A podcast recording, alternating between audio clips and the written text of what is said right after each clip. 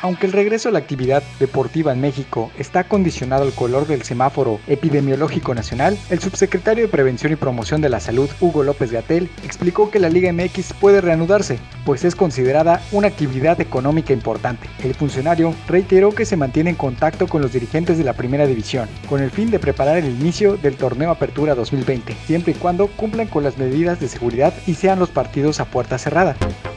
En otras noticias, el torneo Interpioneros de Cancún fue cancelado. La competencia en la que participaban las filiales del equipo cancunense a nivel infantil fue suspendida desde marzo, con apenas dos jornadas jugadas, y tenía previsto concluir el próximo mes de julio. A través de un comunicado, la directiva reiteró que el campeonato, en el que jugaban 55 equipos de 6 categorías distintas, no se realizará para no exponer a sus participantes a un contagio de COVID-19. Después de muchas juntas y planes de rescate, la NBA contempla una solución para el reinicio de su temporada. De acuerdo con la plataforma NBA Insider, el 31 de julio es la fecha tentativa para reanudar los juegos en el complejo de Disney en Orlando, Florida. A partir del 30 de junio, 22 equipos buscarán un lugar en la postemporada y realizarán un campamento de entrenamiento previo al viaje a las instalaciones de Disney. Un mes después, con todos instalados en Orlando, comenzarán los partidos. Las finales están previstas para iniciar el 30 de septiembre.